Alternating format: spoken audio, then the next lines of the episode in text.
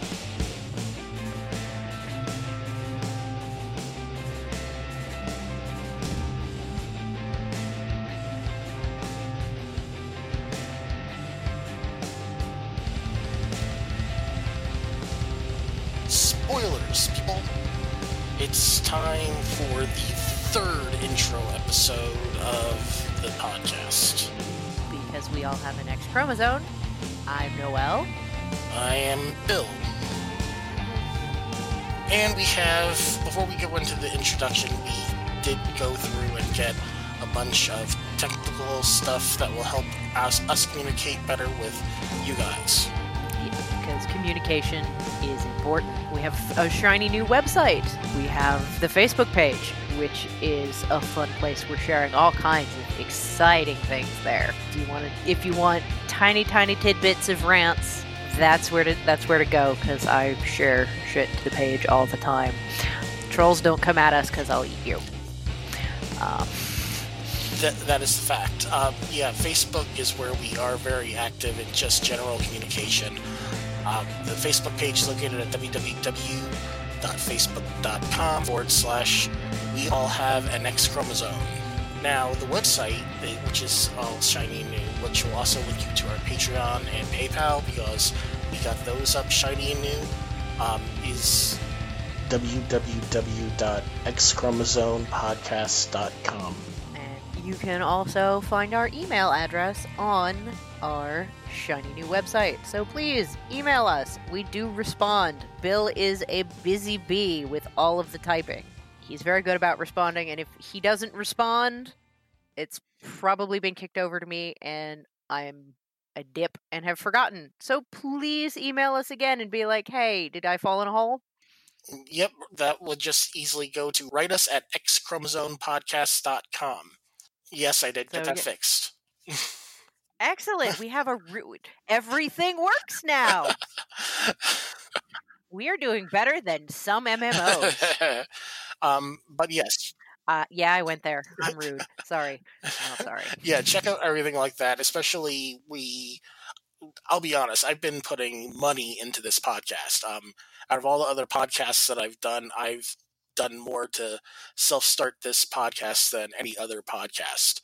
Um, I mentioned it on Facebook that this is a labor of love, um, and we want everybody to support us so we could build this a lot better and sound better, do everything better. I might have a way of words when I'm writing, but not when I'm talking. Yeah, we. Well, see, talking is just writing out loud. So I don't understand what your problem is.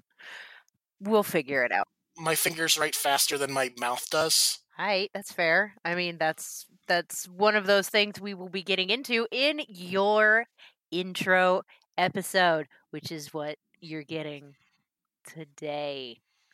Is you get to hear me talk to Bill about writing and depression and not taking his damn meds. And we both have ADHD, so when we're random spazzes, you know we've both forgotten. Um, and we apologize, but not very seriously. Um, tons of feminism, imposter syndrome, which we both suffer from. That's fun.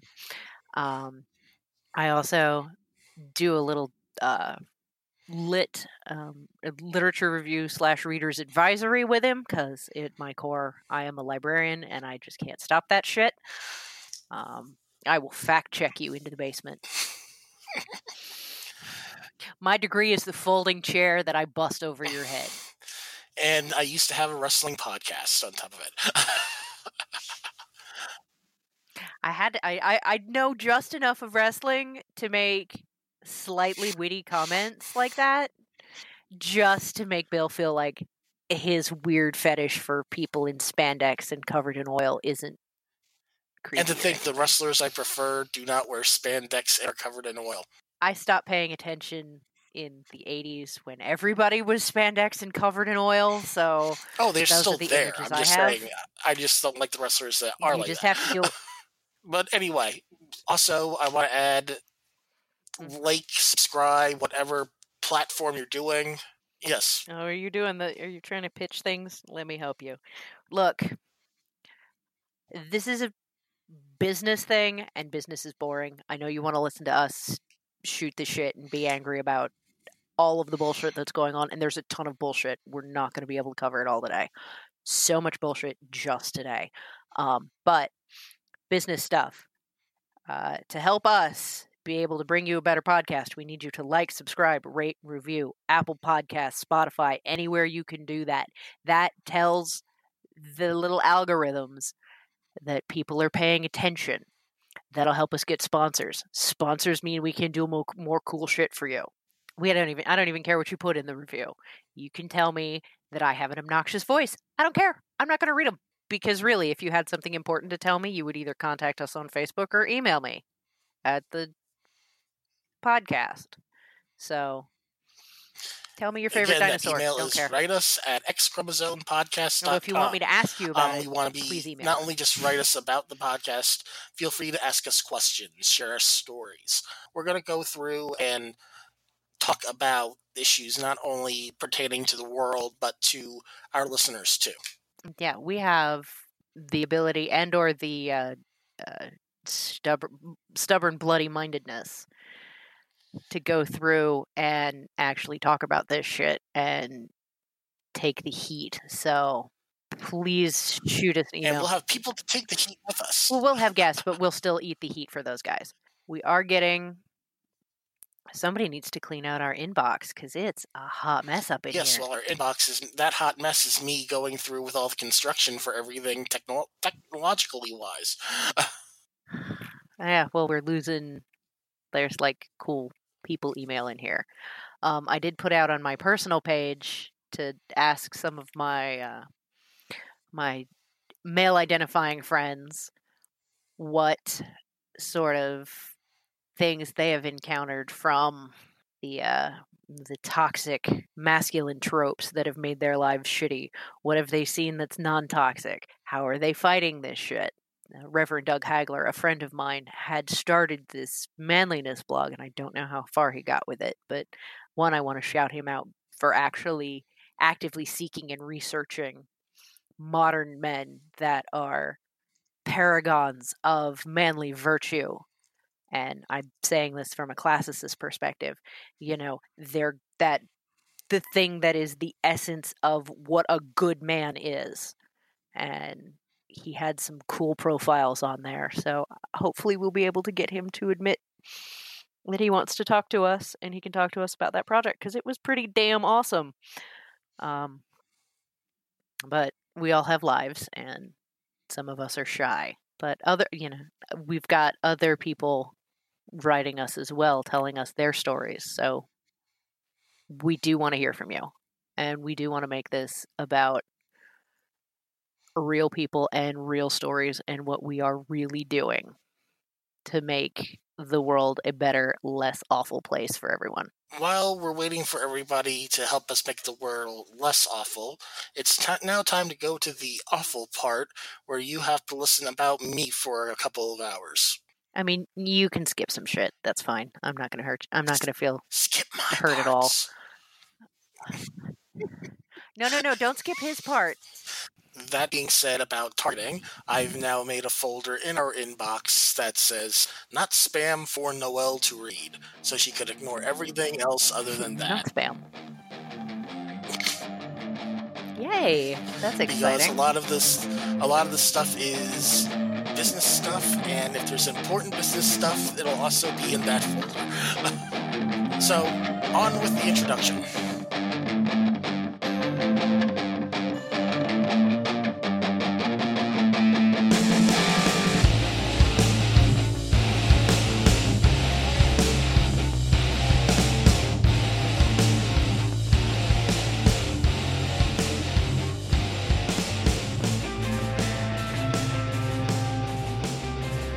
I suck at introductions, and I. This is so far out of my idiom that there's. There's just. It's just not my thing to be leading off. However, this is going to be super edited, so you're not going to have to listen to all of my stuttering and um, discomfort with being on the spot for leading into this. As regular listeners of the podcast know, I did an interview in episode 13, it is, I believe. Yes? Okay. Yep. Yes. Thanks for the confirmation. but to be fair, you're the first volunteer for this. oh, job. good. I'm a sucker. So I did an I, and uh, Bill here, our fearless host, asked for volunteers to interview him. And I said, sure, why not? Because turnabout is fair play. Um, and so here we are. I'm running an interview, and we will see what we can learn about our host. We put up a questionnaire on Ask FM, and nobody responded except two people, one of whom was incoherent, and the other of whom asks, Do you have a person who can make you happy? Yeah, we're going to start off with some hard shit. So uh, buckle up, sunshine. yeah, this is in what's your Hogwarts house? Um, no, we all know your Hogwarts Uh, house. You're you just you like every Hufflepuff on the fucking planet is all like "Brr, Hufflepuff, Hufflepuff, and you're nuts about it. It's ridiculous. We sell out of Hufflepuff pins first and forever because you're ridiculous. And everybody knows all all the basic shit about you. This is for the good things, the deep cuts. So See, the thing is, it's like you say that, but I've learned some basic stuff from people I've interviewed that I didn't know because it just came out in a portion of an interview during the deep cuts. And they're like, wait, you didn't know that basic shit about me? and I'm like, no, I didn't. everybody knows your Hogwarts Uh, person that makes. person. Is there do you have a person that ca- who can make you happy? There is no designation that it's a romantic partner. So the field is open. There has to be somebody.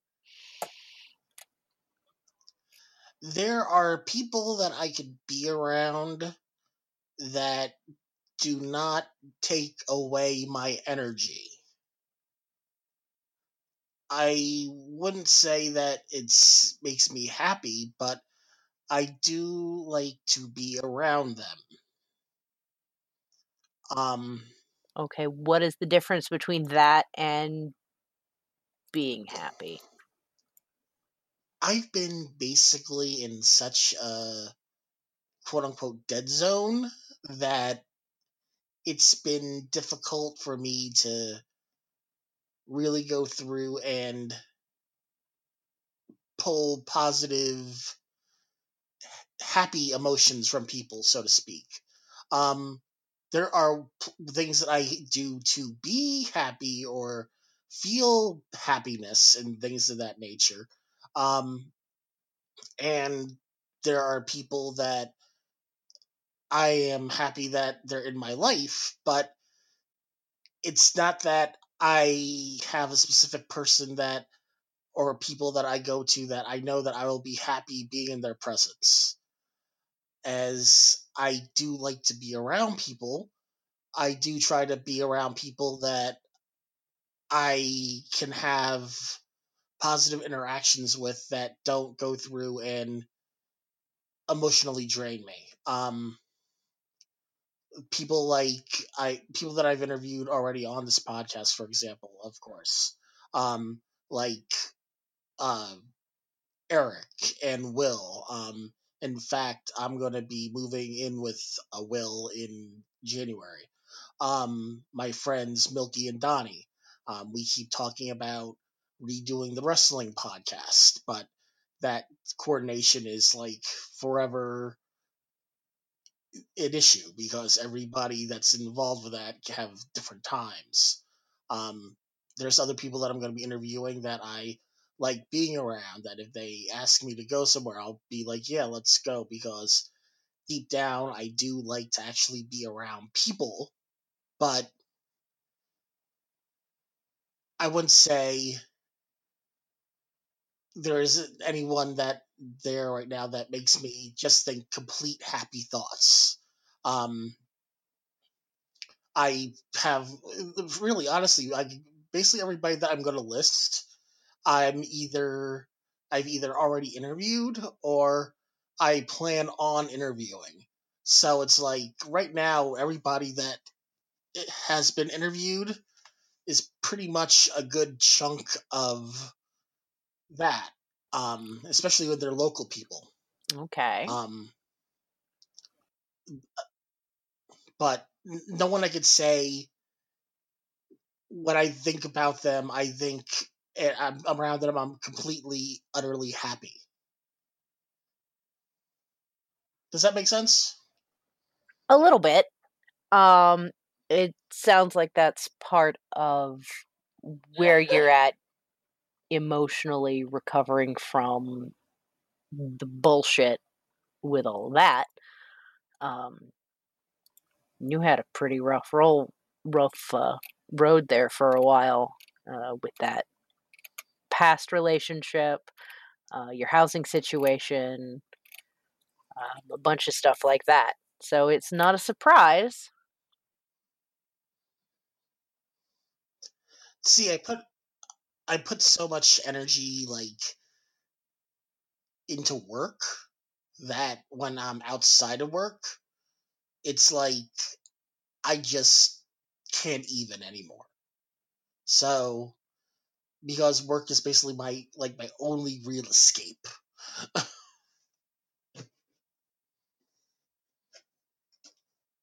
so the past four years have been a tough four years. I've been in similar. I know how it goes. So you're not at a point where you can say someone makes you happy because you haven't recovered from the someone who made you super unhappy. And we're not going to name names. Mostly because I don't know it. and that's Um, lucky for her. um Yeah, we're going to make you talk about shit. Sorry. basically it, it's not even really that um it's really going from that into the next two years um there ha- i've been around basically so much of a negative energy just to get out of that that while theoretically, and everybody said it's will say no, it's not theoretically. Um, it's better that way. At the same time, it's worse. Um, because when you feel that you really have nothing going for you, it makes things tough.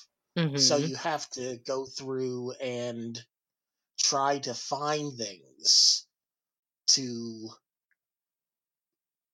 latch onto to continue to being able to move on. Um, to try to do things to find things with yourself and things of that nature. Um, between therapy and working on this podcast, working on other podcasts, um, it's been something that I've been able to at least keep uh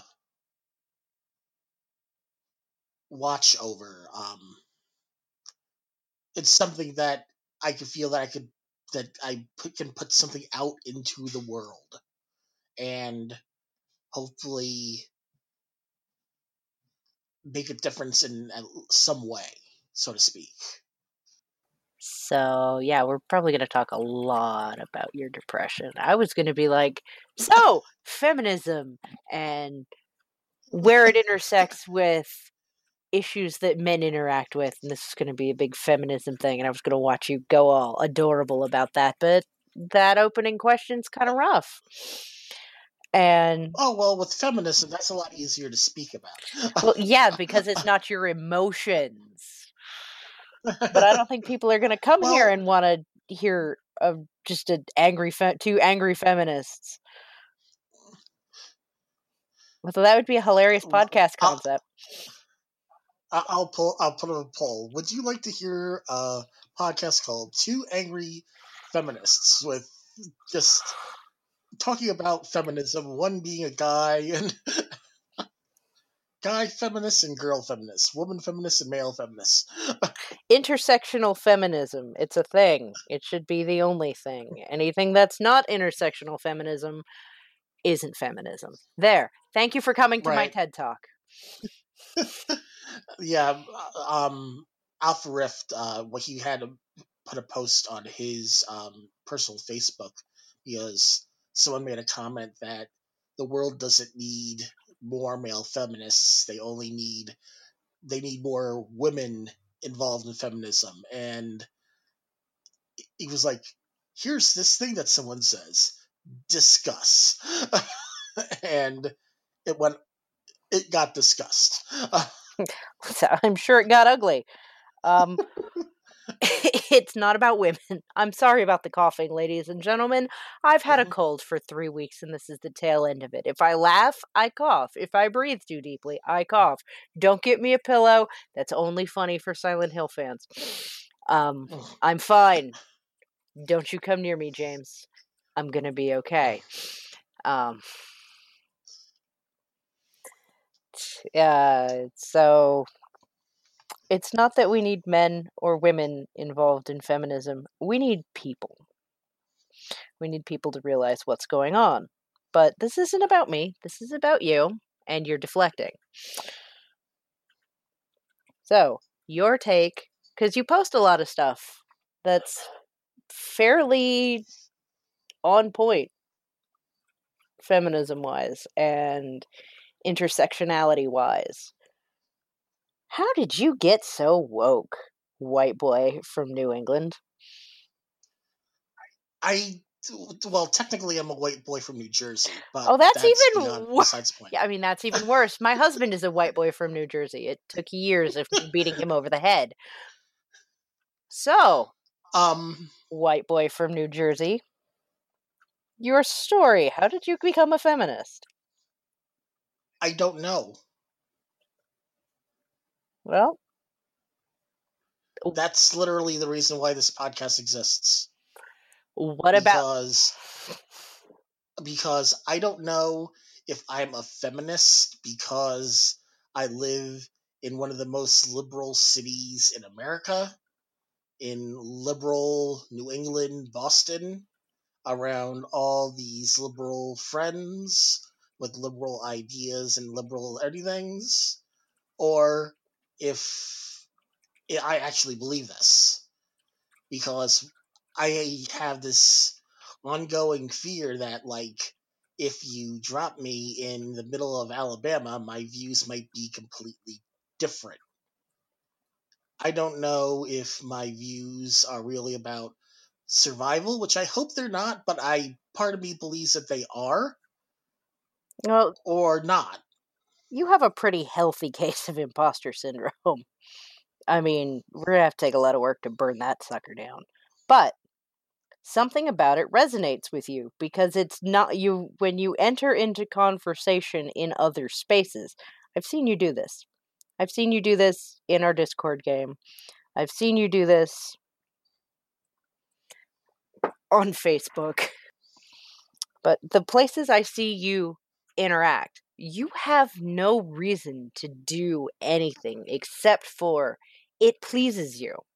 That's the neat thing about only knowing you online and knowing you through the interactions I know you.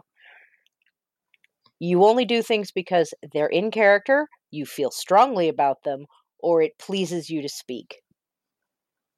Because otherwise, you wouldn't comment. So, what is it about the feminist related stuff that you post that resonates with you that makes you want to share it? I think this goes back to sort of like being Hufflepuff, if you think about it this way. Um, I am a straight white man. I am a cisgendered white man. And I have friends that have to deal with other straight cisgendered white men and their bullshit. Sorry. Just keep keep reading your sermon there, Reverend. Keep going. You're fine. um and a lot of that has to do with general toxicity within the I want to say the male gender, but it or the white male gender, but it really is the male gender. Um, I I do Movember every year. It's the only time I shave my face. Um, at first, I was doing it because of just general depression. Um, this was even before these last four years. I've been doing it for like eight years now. Um, but first it was just for like general depression and men committing suicide and things like that. But as the years progressed, it's really about men being afraid of going against their stereotype of what it is to be a man which leads to all of this these issues. And if more men realize that it's okay not to be manly, so to speak, um, it's okay to go through and cry at a wholesome meme or um, be able to like give each other a hug just because you're a friend or someone like that. If a lot of the barriers that men face emotionally and mentally get broken down and they start realizing that it doesn't make you less of a man to have like a woman as an equal which uh, for a lot of men they think that being an equal is you take care of the house i go make the money that's not it it's the, the human race needs to be in a partnership. We're not property. We're not people are not property. They're not lesser beings and things of that nature. And a lot of my angles with the thought pattern is that you have to break the the male aspect of things. As much as I complain about school, um, I had a class for um, I, I had one of my classes. I don't, I don't remember which class it was now, but I had to go through and write this big paper in regards to regard in for Shakespeare. Um, that was that I had to pick a play and use something about today's world and write a paper about. I use uh, uh, Coriolanus. Mm-hmm. I can't pronounce the name still. Um, and basically I wrote about the toxic masculinity within the the play. Um, and probably as an academic paper of any academic papers I've written, that was probably the best one that I have written in mm-hmm. that regard. um, because I didn't really have to pull much from research just to prove my point in that regard, but it was a major pilot paper. But a thing about people and men going through and realizing that life is toxic and there's ways to go about it, it it's hard to push through to people to understand this. And there's places all over the United States. I'm just going to focus on the United States because, quite frankly, for a lot of the, this, that's where the worst. Look who's in office. Um, it's one of those things where until that part of it can get broken, I need to be on the side of feminism just so women can be treated as equals and with respect. Okay, let's uh, dig into your initial thoughts here a minute. Um, so you acknowledge the idea that toxic masculinity is a thing and exists. Um, you also use the phrase "not manly." Um, so let's ask, what does exclusive of everything society has shoved at you? What does being manly mean to you?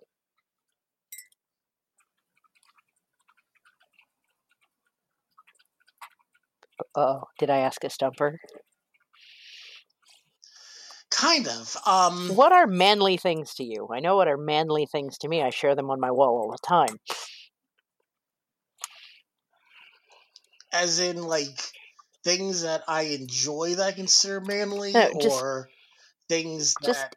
Examples of what you consider healthy, um, meaningful manliness instead of what you would ide- what you would consider toxic. Like non-tox what is a non-toxic manly man? Um, see, that's the thing. There's. When you start saying. The thing is, the word manly needs to get removed from society. Because it sh- there shouldn't be a such thing as a manly man, so to speak. There is a person that may like things or not because I like football, but I'm not so huge into football that I'm going to go through and paint my face and go to games. Okay, I- that is not I I might be able to, but at the, but at the same time, women can do that Mhm. too. I was going to point that out. I'm a stupid Yeah. super fan of my local college team. Yes, I see that constantly on Discord. um,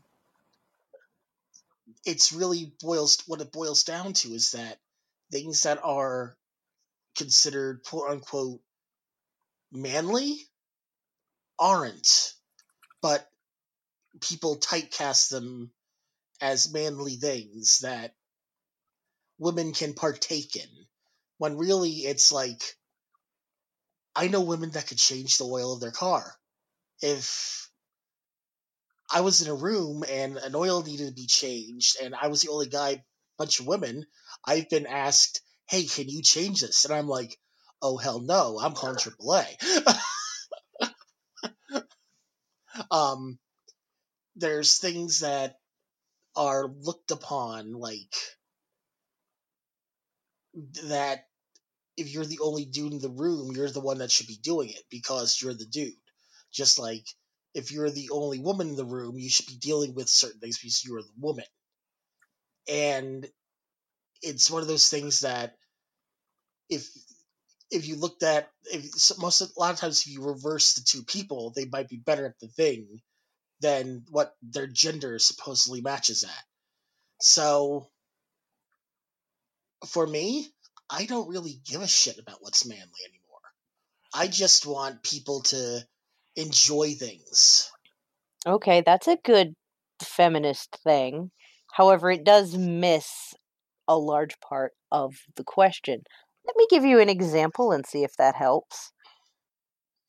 All right. Um, like non-toxic masculinity is if you look at pictures of my beloved Buckeyes when the team captains are walking out for the coin toss, they are holding each other's hands so tightly that you can tell from the tension through the glove that they are holding on for all they're worth and they've got their elbows locked and they're all tucked in next to each other. They are just so there for each other. Pictures of them celebrating. Uh, there are so many hugs. They're just very open with their emotions. That's non toxic masculinity. They are there in their strength and they're not afraid to cry, to be frustrated, to admit to crying in an interview. Um, our coach, our head coach, is retiring after the Rose Bowl. Um, anyone who follows college sports who listens to this podcast is, if there's an overlap, is probably well aware of this. Um, a lot of the blog, uh, I read a blog called Eleven Warriors. It's about the team. They made a point of stating that our quarterback and other players cried with their coach. That's non toxic masculinity. They're fully present with themselves and with each other, and no one is being judged for being openly emotional. Another example is I'm very sports oriented because sports are a very manly thing. Football is one of the manliest things you can do outside of hockey, and hockey players hug each other all the damn time. All the time. It's crazy. Um, and they're patting heads, See, that's, and that's they're gentle, and they're openly emotional with their fans. See, that's the funny thing, though. A lot of men that I know that are that would go through the typecast stereotype of that, they they like give a caveat that doesn't count for sports. No, no, that's bullshit. That's what that is. Um, that's men doing manly See- shit. I, I see. I agree that it's bullshit. The thing is, it's like for someone that is like thinking just the manly nature because it's sports. Everything that you describe is is the caveat that it's like the exception to the rule. I mean, the Bruins, what they will do is they will go to children's hospitals dressed as female Disney characters just to cheer up patients. Talk about being gentle with fans. it's just with like with like you said with hockey. It's one of those things where I see all what you're saying, and I agree that that's all non-toxic masculinity, and there should be more of that outside of Yes. sports. That's like Mr. Okay, another everybody's example because we're the same age, give or take a few months. Mhm. I might be older. I don't remember when your birthday is, but it's months, if not days. Um, Mr. Rogers is the epitome of non-toxic masculinity. Bob Ross too. Yes. Uh, they they were just.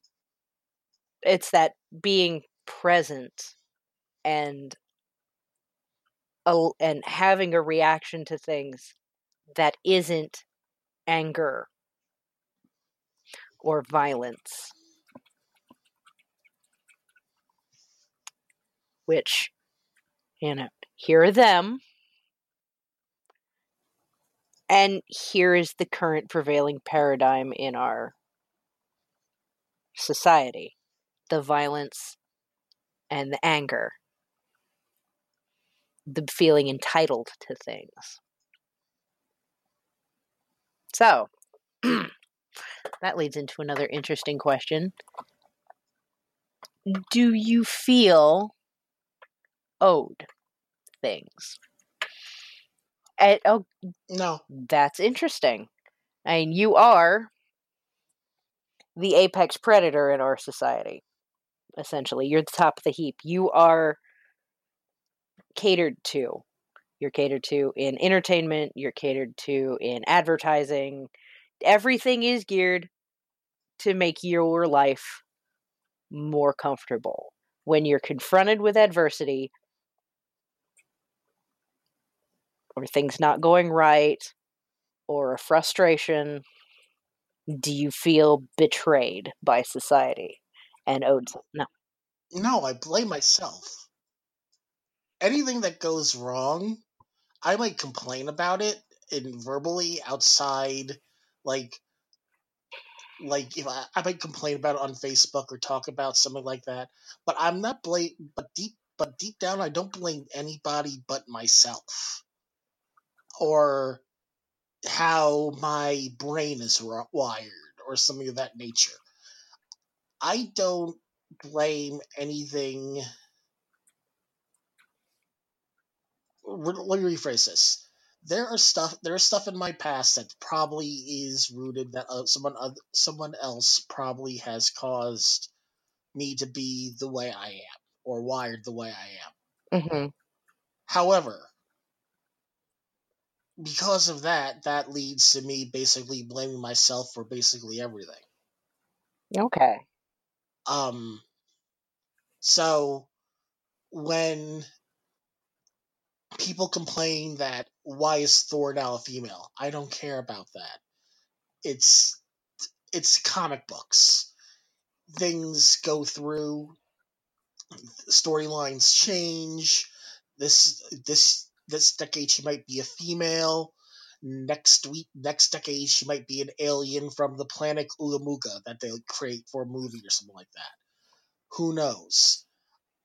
People get people get the my me being a my being a straight cisgendered male and seeing everybody complain about anything that is different that caters to them. I'm like what the fuck? There is bigger things to worry about.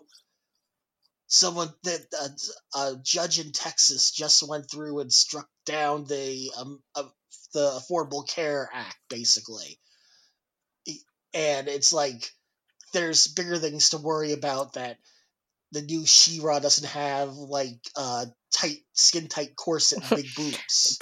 yes. Why would a girls' show have tits and ass in it anyway? Let's think about Exactly. that, for example. It's a show to sell toys to girls initially. Why was it full of tits and ass?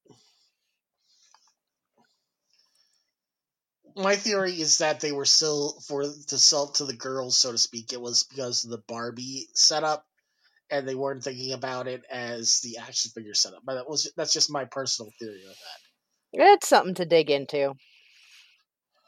And gaze and large complicated things that we can save for another angry feminist podcast. Um, like we we could probably rant about angry feminist things forever. but we're not here to rant about feminism or the lack thereof.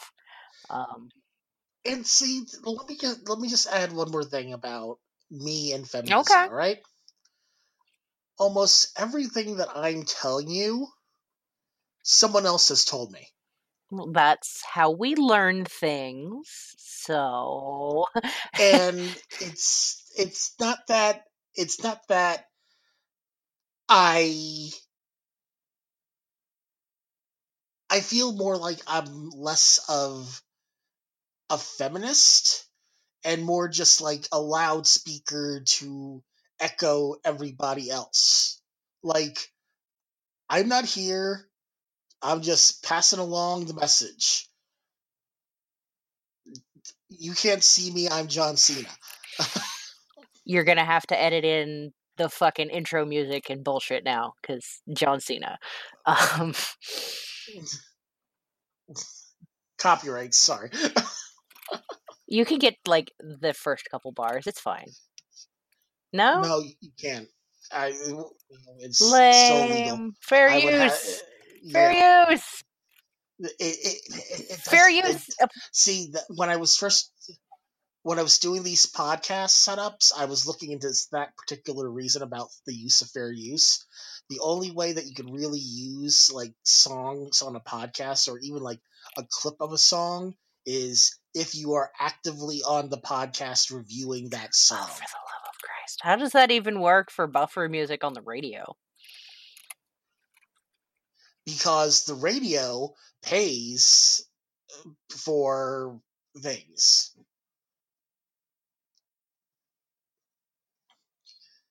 It's because it's radio.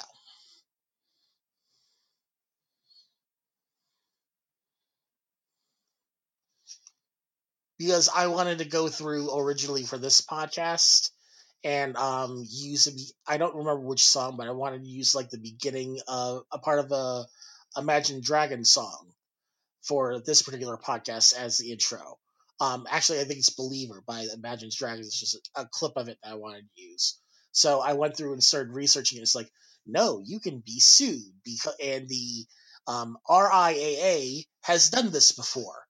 Uh, um, so everything that I've used for this podcast has either been um, Creative Commons or gifted, so to speak. Alpha Riff gifted me the new intro music for from his from one of his albums um, to use as my new my new entrance music for this thing. But I'm still having like to scrounge through Creative Commons fair use music for other things that I want to use. So it's one of those things where I understand the point, but I can't even do a couple of bars. In fact, the WWE was sued because another rap group said that they stole that John Cena stole their entrance part of one of their songs for that song. So that could possibly be a double whammy. So I'm not going to Okay. deal with that part. Uh, that's fair. Let's not go to jail. My lawyer isn't done cooking yet. and I don't want to borrow my friend's expensive entertainment lawyer just to get you out of trouble. Because they're expensive. Uh, where were we going with this thought anyway? Um,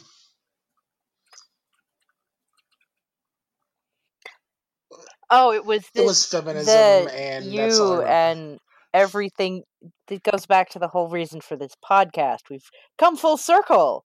More Silent Hill Yeah. references. Um, I'm just a spooky bitch from Silent Hill. Deal with it. Uh, that's how we learn. And clearly, if you're holding on to the information, it means something to you. So, I can I can hold on to a lot of worthless. I mean, you do have a lot of nonsense about Harry Potter memorized for no applicable reason. That's fair. Well, I have applicable reasons why it's stuck. Yeah, but, But, outside your um, your uh, Alice in Muggleland podcast, it has no functional use except taking up brain space and occasionally making you pleased that you know it. Hey, it's coming to use in bar trivia. When you when it's the final Jeopardy question and you take home all the dollars, then I'll care. But this is this is a bigger thing than Harry Potter, than something that has a deep emotional resonance for you, which we should get into. But you're holding on to these ideas for a reason. You might not know what it is right now, but there's a reason. And now, The reason that the reason I'm even holding on to this stuff is because my friends have to deal with it, so I should know about it. see, you care because it's important. Because you want to understand it. Which is different from my friends are dealing with it, so I should know about it just because it impacts them. It also impacts you. Because you are the the bearer of not only tremendous privilege, but tremendous burdens when it comes to toxic expectations. I mean, let's let's look at the things that you're not supposed to be able to do as a cishet white dude, or just a dude in general. Um, keep house, raise a child, be emotionally available, be a functional adult. That's a lot of shitty things to carry around. So, as much shit as everybody else deals with, we gotta deal with that as well. Because you being forced into that role oppresses all of us. There's an interesting quote about it's not men that are the problem, it's patriarchy, which is a system, and it fucks us all. So, yes, more dudes. More dudes in feminism because we can't dismantle the system without you. This podcast has been brought to you by the Alpha Riff and his conversation on Well, there's going to be some other stuff because we should probably talk about your obsession with Harry Potter because it's an obsession. okay let me go through and i could put this right out there explain the deep root of where this all comes from why it's important why i'm not going to let it go i can tell you that that's not even a that's not even a question when i was living with my family sometimes the only books i had available to escape were my Harry Potter books. So there would be days that the only thing that I could do just to escape my brain was read Harry Potter. For the last three books, the only gift that I got from my family was the Harry Potter books. And that was from my mom who would drop it on my head on my on my birthday in the morning just so I could be reading it all day on my birthday. So I probably read the books because of basically escapism and so basically I wouldn't kill myself uh a hundred to a hundred and fifty times and that's not including all the times that I listened to them on audiobooks. Okay, so they were a means of escape for you. And because of that, I enjoy them. And I, while I, my knowledge is very fluent, and I am the Harry Potter guy to many people, I don't mind that. Okay, that's a really interesting reason to be tied into a book. Didn't expect It's that. It's you? a thing that's happened. That's really sad that those are all the books you had because this is a world in which and a country in which public libraries exist. Could you not get to the library for the love of God? Um, um when you you might know this in ohio i don't know the way that ohio, ohio is structured in regards to public transit and whatnot but where i lived in the south most of this time i had no car and you had to drive everywhere and getting someone to drive you to the library was pretty much impossible if they didn't want to do anything in fact, there was many many nights when I was living with my family, they would go through and cook dinner for the family, and then when I came out for dinner, they would go, "Oh, we thought you weren't here. We didn't cook you anything." And I'm like, every night I'm in my room because I have nowhere to go. So how do you think that I'm well, not y'all got feet. So Legs ain't broke, son.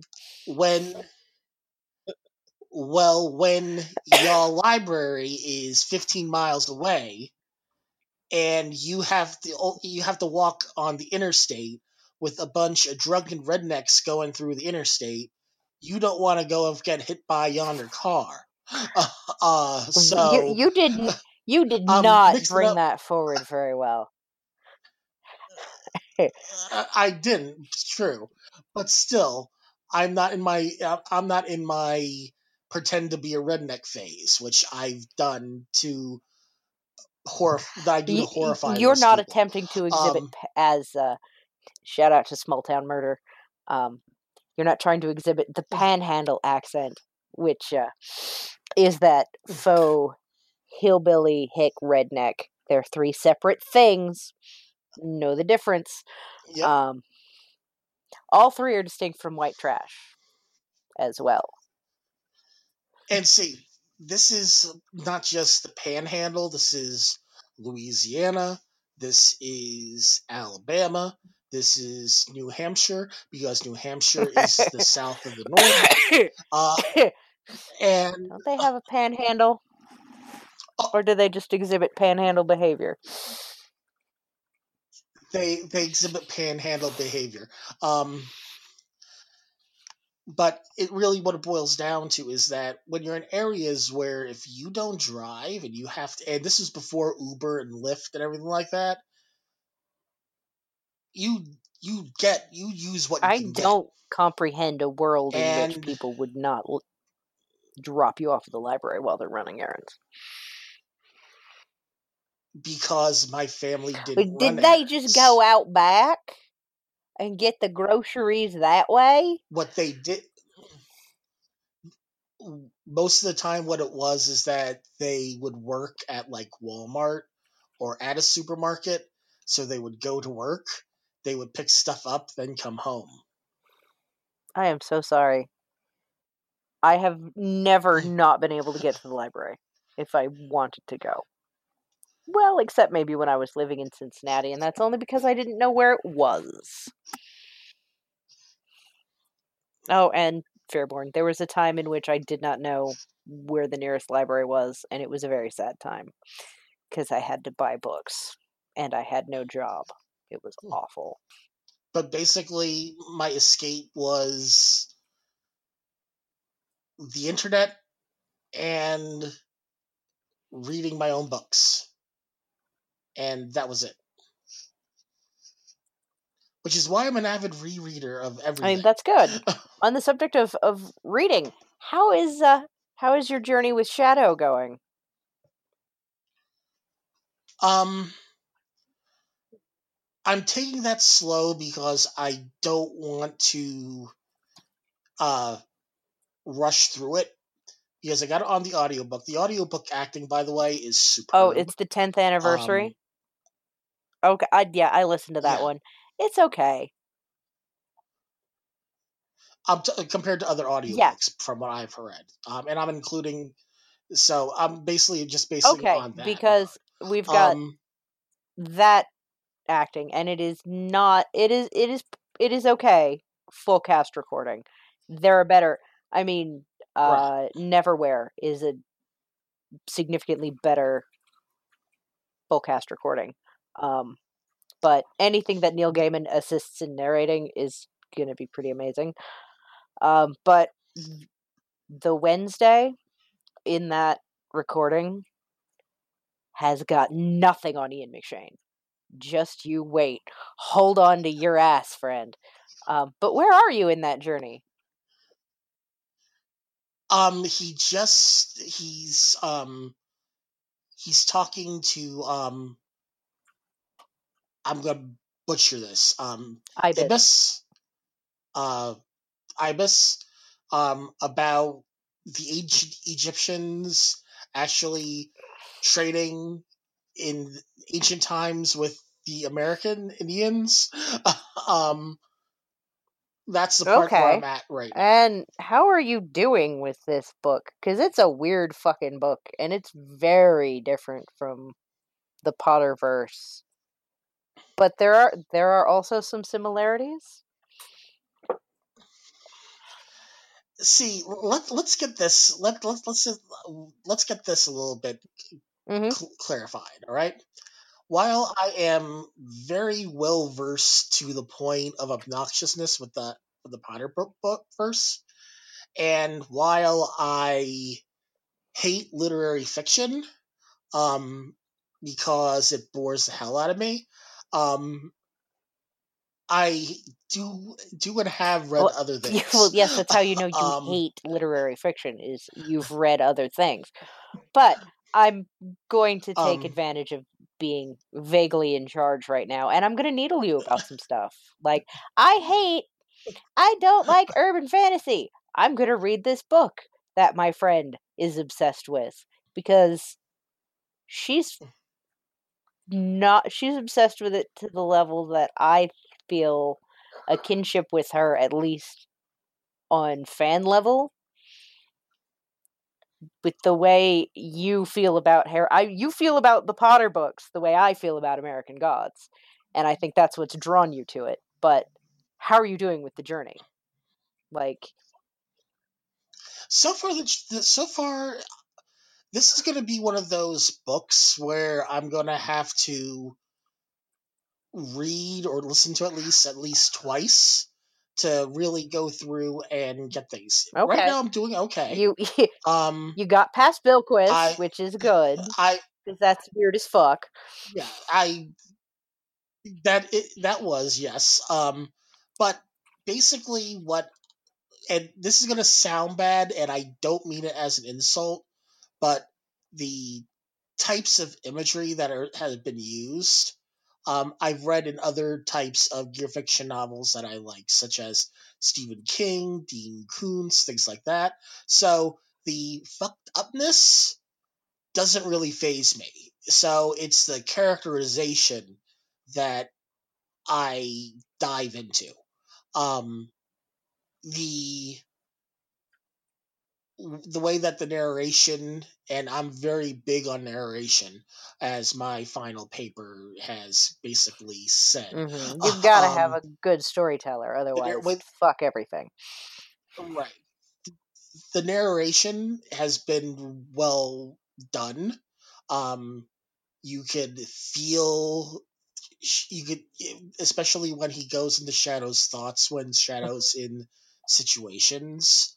Um, so so far I'm enjoying it, but I know that I'm going to want to listen to it again to because I know Oh, I'm missing stuff. Oh, you you I are. tell- Um, I've listened to it um, dozens of times. And it was about my third listen through that I got the. It's not like he's doing an underwater escape, like not yet. for example with doing it listening to audiobooks and even with reading i almost missed mr nancy Oh my god, I love Nancy. He's amazing. and i caught it like i caught it while i was like in the middle of commute Mm-hmm. and they were all of a sudden they were the person that was doing mr nancy was talking i'm like wait when did this character go came and i had to like go back a, like a few minutes because i missed the introduction of mr nancy um and the only reason i knew that that was important is because um i know orlando bloom i or not orlando bloom um Orlando Jones. who's mr Orlando Jones, thank you. I knew it was Orlando. Um, I know that Orlando Jones was Mr. Nancy for American Gods. Yeah, the, so it's so good. He's so amazing. Um so I wanted to make sure that I caught the introduction of that properly. So I went back. Um so I try to whenever I'm listening to it, I'm trying to basically using that as my focus to the point that I don't listen to it before I go to bed. Because if I fall asleep, I know I'm going to just like have to backtrack through it. Mhm. and so usually I'm doing it like when I'm on a commute because I have more focus that point. But uh, between it was an early morning, I was getting jostled around and I missed something. So, um, but I've enjoyed it so far. Good. Um, well, like I said, it's super important to me, and I think it's especially with you at the point you are in your life. Shadow's a good friend for you to have right now. I mean, do you feel any sort of kinship with this poor, poor bastard? I mean, he's kind of at rock bottom. No? No. No. Well, I mean, you do have a home. So you're one up on him. you got a place to you got a place to store your stuff. And stuff. he has nothing but the clothes on his back and a succession of shitty cars. Eh, well, at this point, he can't even use his credit card anymore. Well, he Um, can. He's choosing not to. Well, he was told by uh, he was told by his wife not to use the card at this point. His Um, late wife. dead wife, yes. Ugh.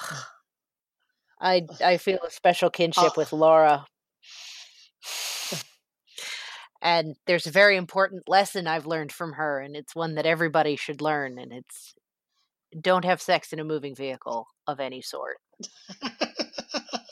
with anyone Ugh. ever. You could die. People always are Well- Spoilers. Spoilers, it's in like the first 50 pages. Spoilers, Laura is dead. And you find out why like 50 pages later. This is not a spoiler. Spoilers is what my uh, elaborate theory about why they're releasing it the first Sunday in Lent uh, is. And it's complicated. And I'm not going to talk about it with you because you don't know any of it. And I don't want to spoil it for you. Um, but yeah, I've been I've been enjoying it so far. Good. Because in, you know, the podcast where you were interviewing me, we did a little bit of talking about books and you were being difficult to reader advisory for. And then, like, a few weeks later, you're like, I'm reading American Gods. Well, The fuck? in the podcast we the in the podcast we did, the debate was what what genre Harry Potter fell in. Yeah. And and and I didn't and I, you said that I read urban fantasy because I read Harry Potter, in which I disagreed.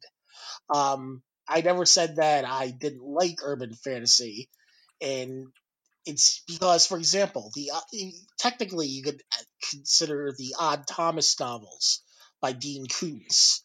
Um, urban they're also fantasy. urban fantasy horror. There's a little bit of overlap, but yeah, Right. did. Because I do go through and read stories that are urban fantasy based. It's just that I disagreed with that category for Harry Potter. So I'm a nerd. There's so much urban fantasy and nerddom that you can't escape it. Um, okay, this is all fair, but it is your it, it is your idiom. Um, to be up in all of that urban fantasy goodness. Um, it I stand corrected that it's not just because Harry Potter. We didn't get into your love of um, Stephen King and Dean Koontz. So that, that's an interesting Mhm. horror overlap. What about what is it about horror that draws you in?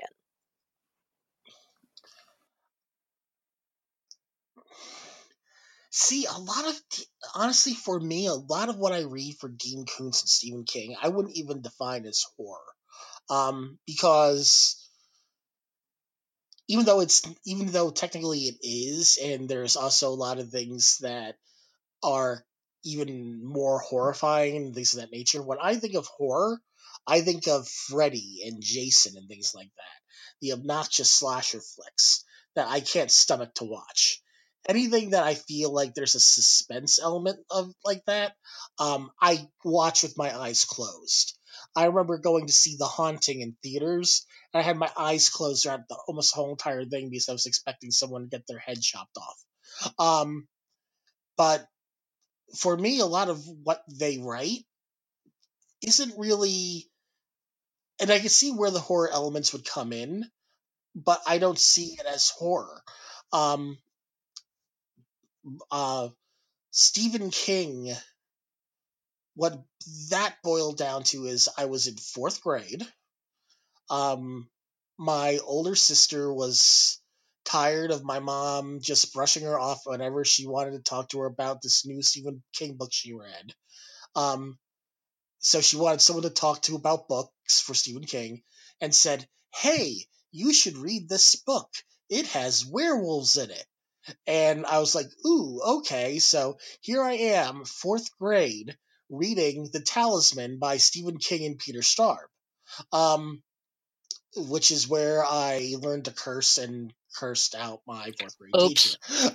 um, uh, and the thing is, my sister took it away from me because I didn't read a section properly that she felt was an important section, and thought I wasn't really reading it. So then, when I because I did know where my library was, I was able to go to the library to get it on my own and read it. um, so yeah, here's this fourth grader going to the library and with the big book, like, "Here, I want to check this out," and looking at you funny. I'm like, "Yes, I know. I started reading it. My sister took it away." Wait, you started reading it? I'm like, "Yes, I know. Go away." um, because in sixth grade, in sixth grade, I did an oral report on that book, and my teacher quizzed me in front of the class by taking the book and reading sections of it to herself and then quizzing me on it. And I was like giving her all the answers to show that I actually read the book. yeah, we grew up in an era where there wasn't a lot of young adult fiction in that like fifth grade for so for advanced readers there's fat quotation marks in, in the air here. I'm doing a thing with my hands um, that you can't see. Thank god i don't have any makeup on and i'm in fuzzy pajamas so. And there's your outtake um is that hot model you interviewed in fuzzy pajamas. Um there was a face with that too. And you also missed it. It was good. It was stupid. Uh, but we grew up where there wasn't fiction for young adult readers. You went from ramona quimby and nancy drew and norby. Do you remember fucking norby it's asimov for kids to foundation. There was no in between. I was reading f- fourth fifth sixth grade things like deerskin by robin mckinley. I'm a big fantasy nerd. I was reading that. I was reading stephen donaldson.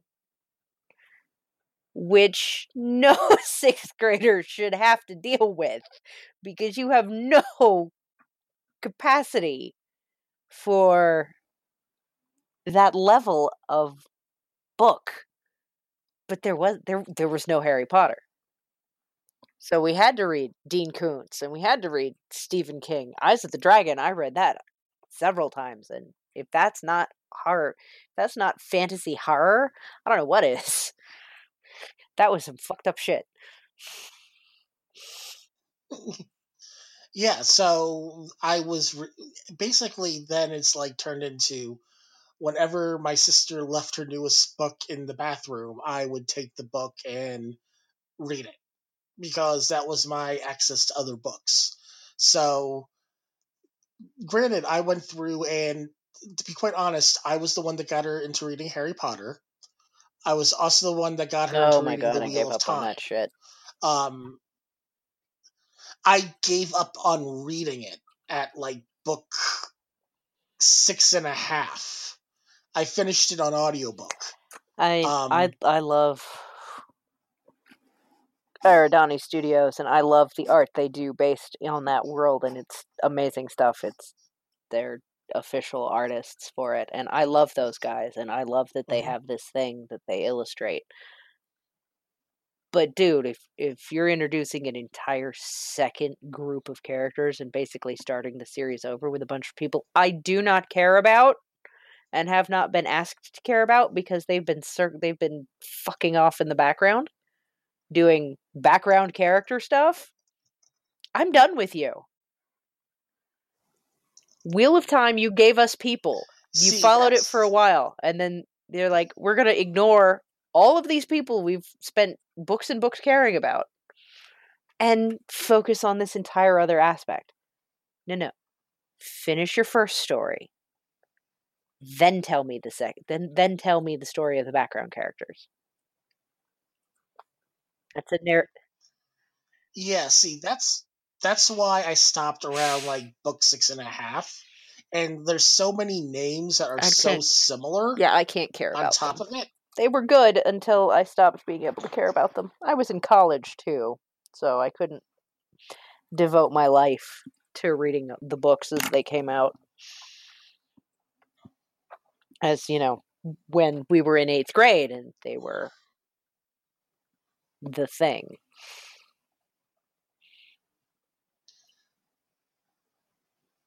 Oh God, we're so old. Because I think that's when that's. I think I was in eighth grade the first time I picked up Wheel of Time.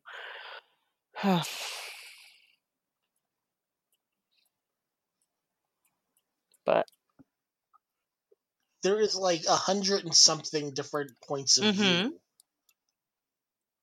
for the Wheel of Time.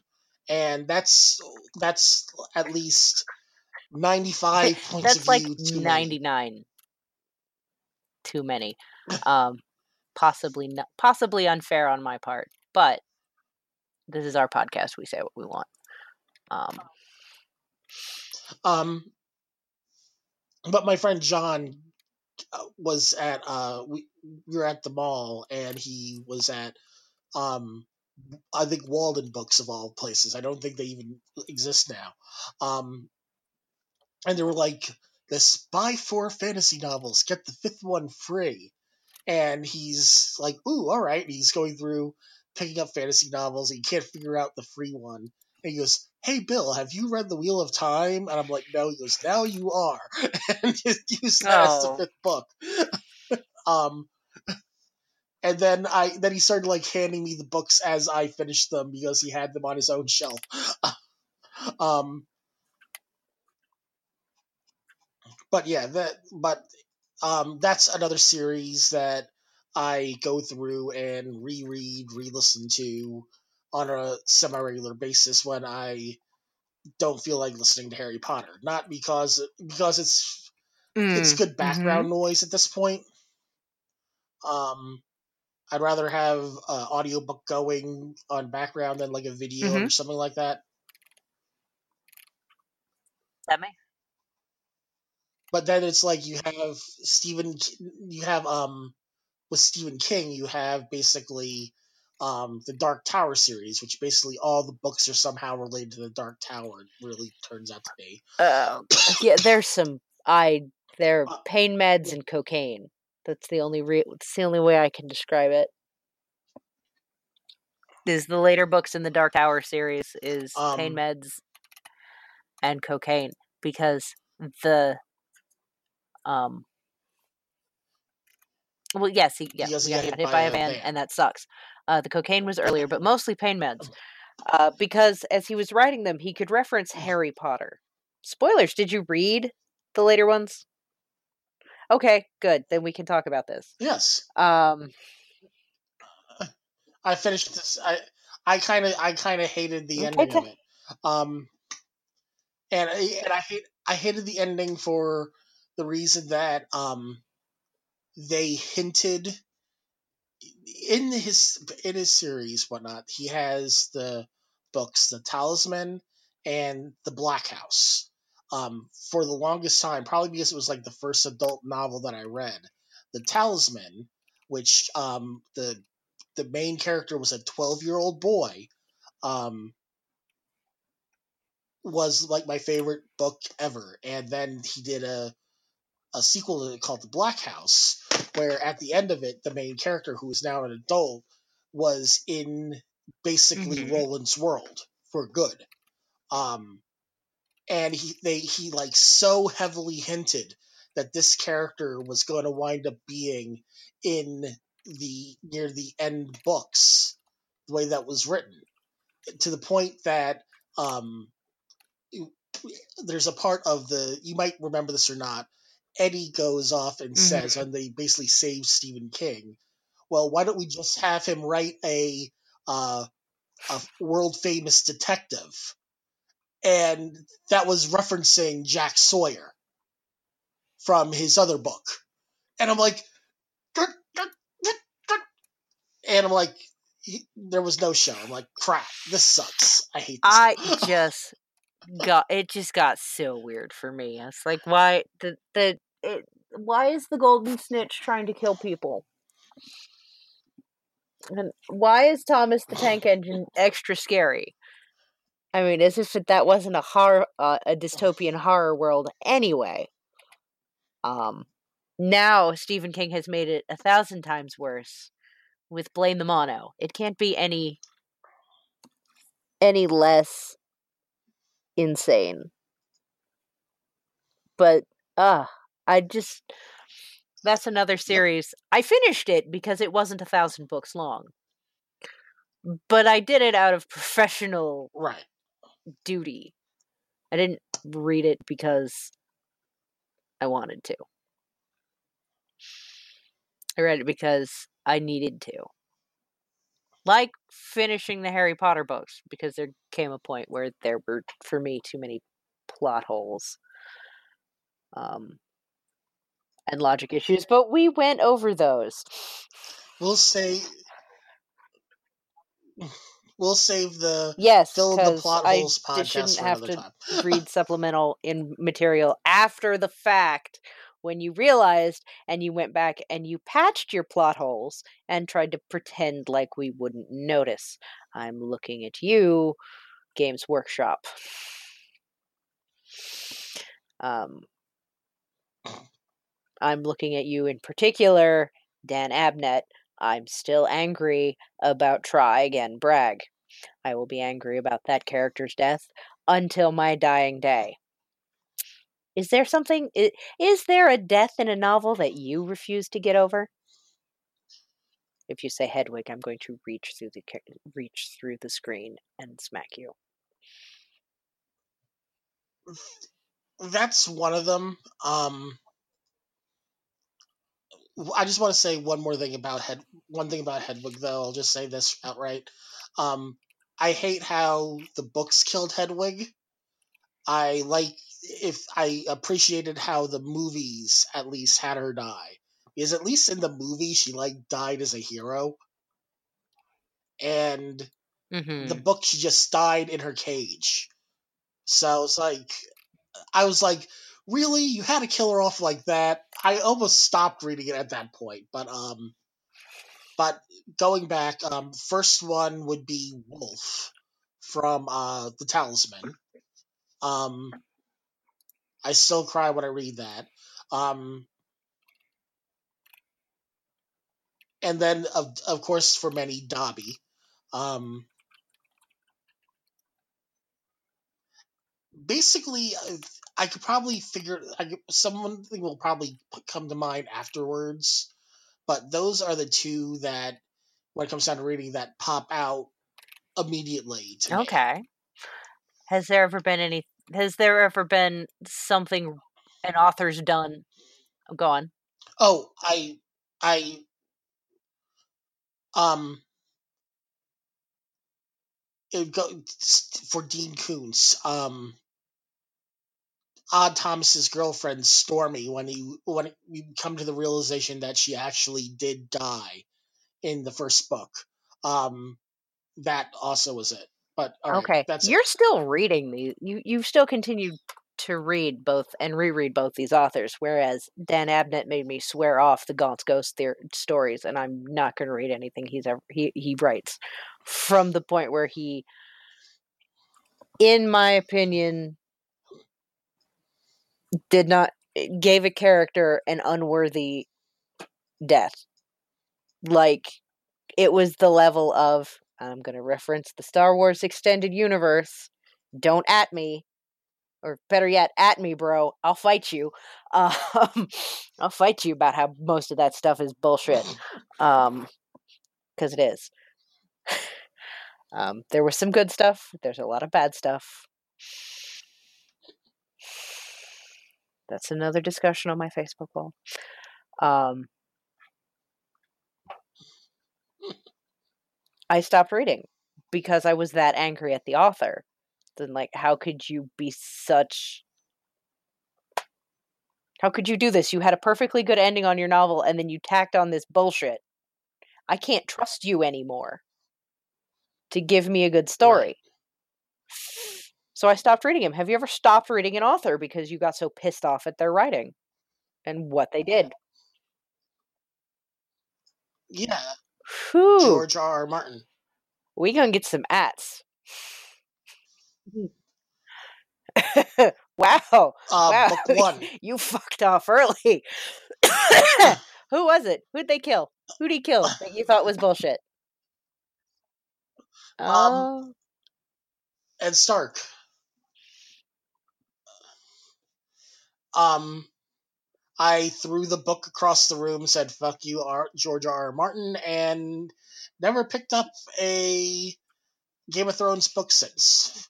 But since I don't live in a cave, I basically yeah. I haven't read any of the novels of the either because. I thank you, Robert Jordan, um, for sparing me all of the bullshit with George R. R. Martin. I ain't gonna read that shit till he's dead and they're done. Whichever one comes first. Well, that's one of the things. Well, basically, people are like, "Oh, you like the Wheel of Time? Well, you like Game of Thrones." I'm like, "No, Yeah, people are people I'm have come to me are the same way. What do you mean you haven't read Game of Thrones? I'm waiting for him to be done before I get started. Robert Jordan Jordan ruined it for everybody. Um, that's pretty amazing that you were like, "Fuck this, fuck everybody, double guns, I'm out." Now, have you read any Stephen Donaldson before? no." Okay. Um, based on your reaction to Martin, I would suggest that you continue to not read anything but his short stories. uh, because he likes to torture his characters. And, um, which I suppose can let me ask you have you ever, in or out of your Harry Potter reading experience, come across something that, besides class, we're not talking about your literary fiction class because we're going to talk about real books here. Um, at me. I'm a librarian. I can have a professional opinion. um, outside of stuff you've been forced to read, have you ever ground out something that in the first hundred pages made you uncomfortable? enough that you might have wanted to put it down, or did you just walk away from all unpleasant ex- all unpleasant reading experiences? The closest thing, the closest thing probably would have wound up being Game of Thrones if you think about it. Um, but how you describe that question, um, I continued. I continued to read a book series because it was an absolute train wreck. um, and I couldn't stop reading it because of it. Um, and I actually didn't read the first book because I was done with the massacre of said train wreck, um, which is the Left Behind series. Oh my god. Now, you remember when I said that I wasn't sure if I am the way I am because of where I live? Mm-hmm. in the South, that was like the only thing that people around me read. Well, yeah, I I get that you were in the den of bunkers. Um, yeah, so what I so I wound up reading it and I just kept on going, what the fuck am I reading? Why don't I stop reading it? And it's not like it's it's not like it's good. It's just like I just wanted to see the continue to see how much horror was on display. Those books were horror books. um, uh, I wound up not reading the last one because, and uh, supposedly the last one, that's when Jesus shows up. Um, but because I had like a good two year break from reading the books and the next time the next one came out or something like that, I'm like, yeah, I'm good. I'm done. But you kept going, except for when you, you got away from it. So, Well, no, no. Well, it was like when I moved. hmm I was doing so much work when I moved to Louisiana that I didn't really have time to deal with it because to get away from my family, I was working as much overtime as possible. hmm So I was able to like not deal with that.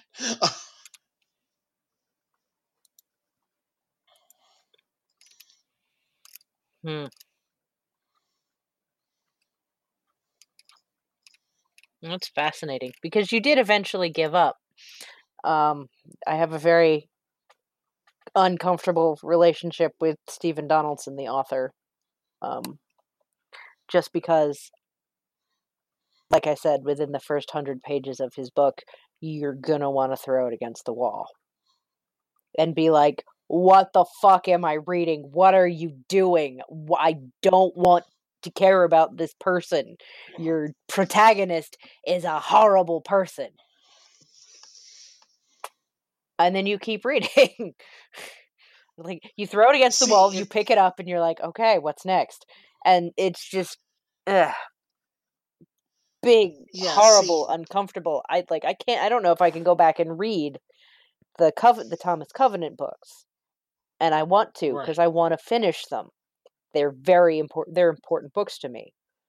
Um, I identify with different characters, mostly female, in them, and I think some and sometimes when I'm reading about the not Earth setting, the Donaldson is from Ohio, right. So um, I want to support the hometown crowd. Um, Right. Go Ohio authors. But he doesn't say this is drawn from a place from this is drawn from somewhere in Ohio. But he's describing places that I almost know that I could go to. And while they wouldn't be a fantasy setting, that's you know i would be there i would see the inspiration for the book right. yeah being in the boston area and with your stephen king under your belt. Is there anywhere you've ever been that made you think of something you've read? Going to harry potter world doesn't count. No, and I have I actually never been to Harry Potter World, so um um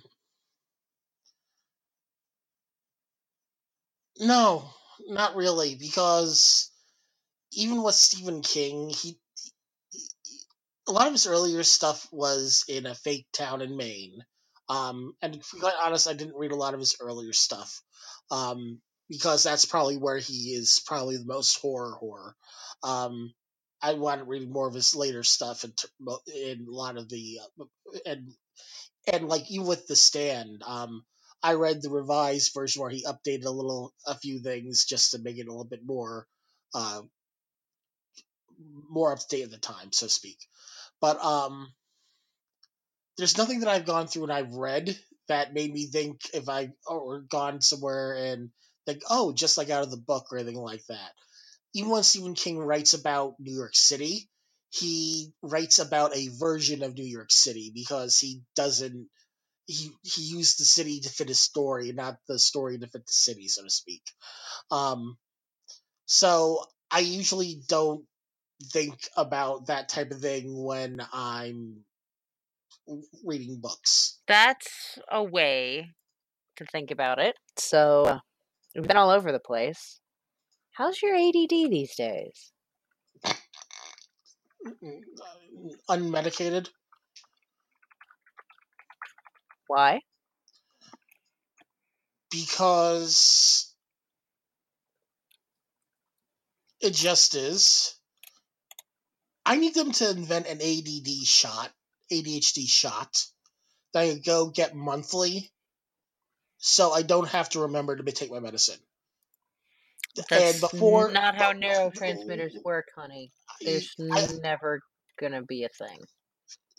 I understand that. It's just that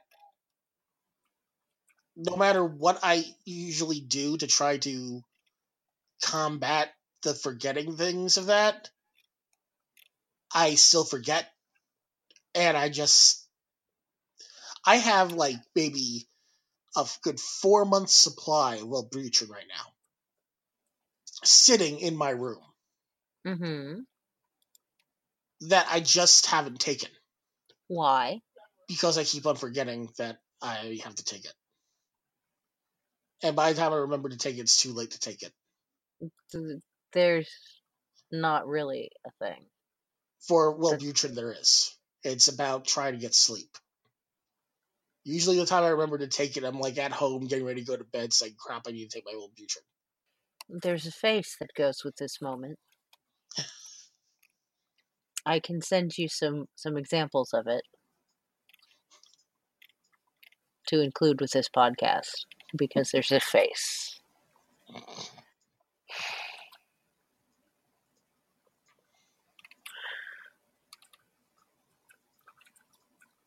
I get it. I do. Some days I forget my meds, and I can tell when I do it. But you can't. It's like food.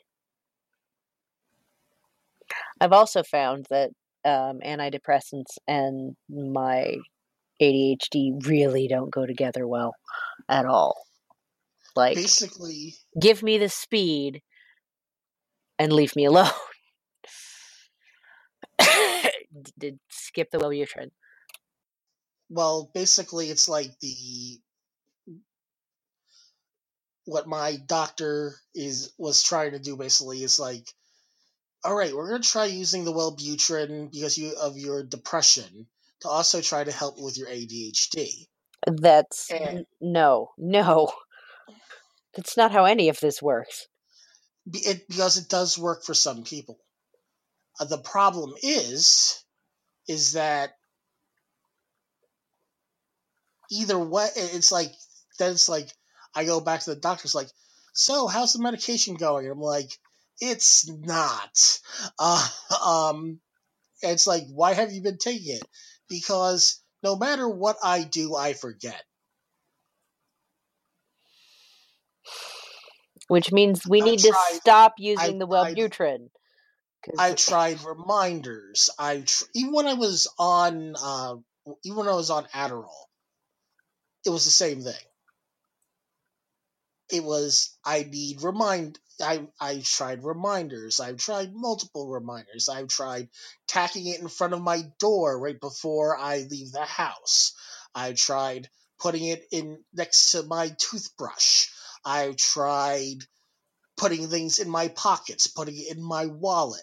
But the thing is, because I usually lack spoons, a lot of times I forget to prep various things because I'm just out of energy when I get home. Mhm. And thus, I, because I don't prep it, or I forget to prep it, or I don't have time to do that, I start missing it, and then I continue to miss it.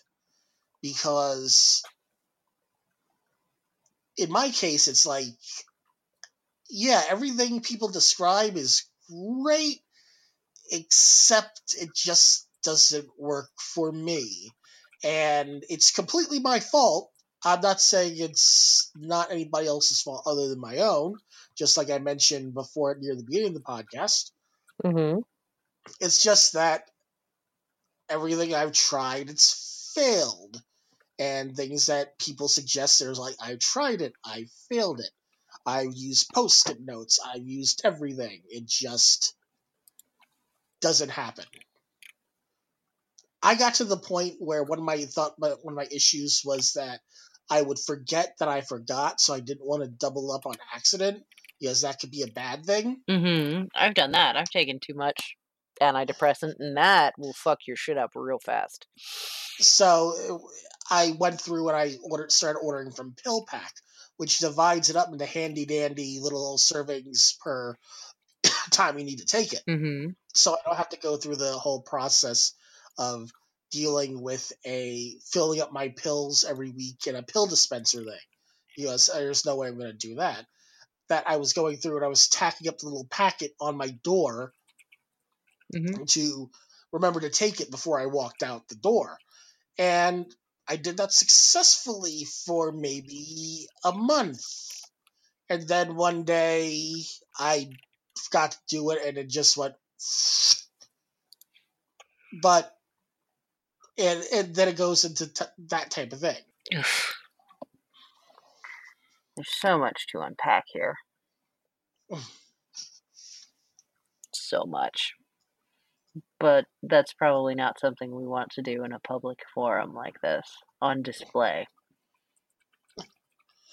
That's why there's Patreon only I mean, parts of it. even that because you know if you put out there we get deep into my mental health issues with an armchair psych- uh, a psychologist whose only training is in distance discipline um, that's going to get the wrong viewers and i don't think we want that kind of friendship. All right, let's go through and just let then let's just go uh, do surface thoughts of another thing that you wanted to unpack. oh there's so much you're such a fascinating creature. See, humans to me are extremely interesting, and you, who say you have no identity of your own, are pr- is probably one of the most fascinating because, from the outsider perspective, you have a personality and you have an identity, and it's very I'm present and very strong. I understand that you come from a place where you doubt yourself, and that's an interesting place to be sitting. So when I'm observing you, what fascinates me is where the disconnect comes from with you. From what you between what you present and what you feel is true. Does that make sense? It makes sense. It's really what it boils down to is that I don't have the one thing that I'm like I can honestly feel that I'm like I will die on this hill because of me. Not because of anybody else, because of me. that's Everything about me is all because of everybody else. And I don't feel it's really about me.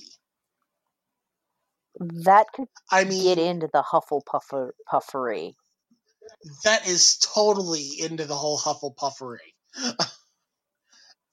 that that's probably the big reason why I'm a Hufflepuff, right there. Um, but even then, it's not that it, it, it's not that.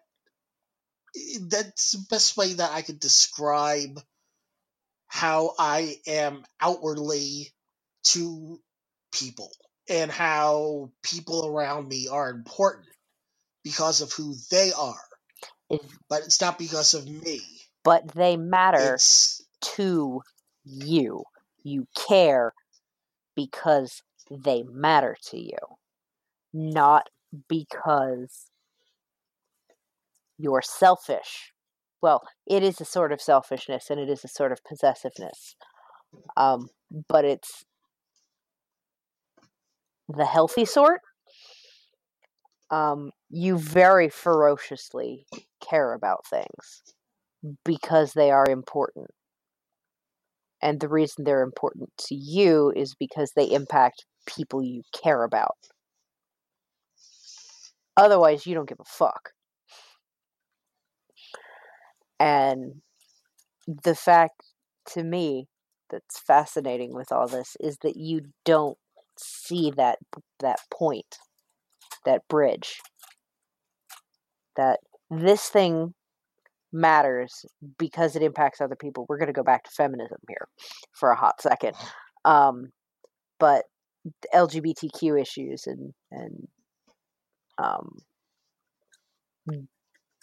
touching people with consent and sex positivity and not shunning sex workers and all that all that shit that impacts people you know um, and people you care about. If they didn't matter to you none of it would cross your mind i don't think. But because you're traveling through life through your connections to other people you care about things that impact them because you selfishly want these people you care about to have the best lives possible. Because that makes you happy knowing that they're happy. Does that sound fair? Did I use too many words? I see what. No, you didn't use too many words. I see where you're getting that. Mhm. But maybe, like you mentioned, going back when you mentioned that it's imposter syndrome. I don't know if that's really it or not. You have a lot of self doubt. And I wonder, and you know, that's something I don't know where it comes from. Part of it comes from, I'm pretty sure, your emotionally abusive relationship with your ex and your extremely negative living situation now. I know nothing about before I hopped on this trolley car. Um, and we're going towards that that switch. Someone's going to pull that switch, and people are going to die. I'm along for this ride. It's okay. Um, whatever we run over is what we run over. I cannot affect the outcome. Um, but you don't. You've had a lot of your identity shaken because you had a long term relationship into which you sank a lot of yourself. And that fell apart. While other things that were very deeply important to you in your life also fell apart. Let me try to. I don't think I put ever expressed this directly to you. Um, I mentioned it to other people. Um, and I mentioned this to my therapist too. Mm-hmm. before anybody asks that, this is uh, part of it. Before my ex, Mm-hmm. pretty much everything was bad. Okay. I cannot tell you one truly happy moment in my life before my ex. Uh, that Alright. makes things ultra fiddly. Oof. Oof. This is some fun shit to tap dance through. Yep. So then I had my time with my the first four and a half years of my ex. On the surface, everything was wonderful. It's There's a bunch of there's a bunch of crap that I've been digging out through that wasn't wonderful, but there it was wonderful in comparison. Well, yeah, just because you're not on fire doesn't mean you're not still standing in shit. Um, however, when and basically, I while I joke to people, I really am not. Um, I know that if unfortunately if she asked me to come back, I'd go. I would have to come stop you. Yeah, and see, you wouldn't be, and due to um, unfortunately distance, um, by the time you got here to stop me, you would be having to fight over my body parts because I know at least four people locally who would kill me outright. Well, see, killing you doesn't solve the problem.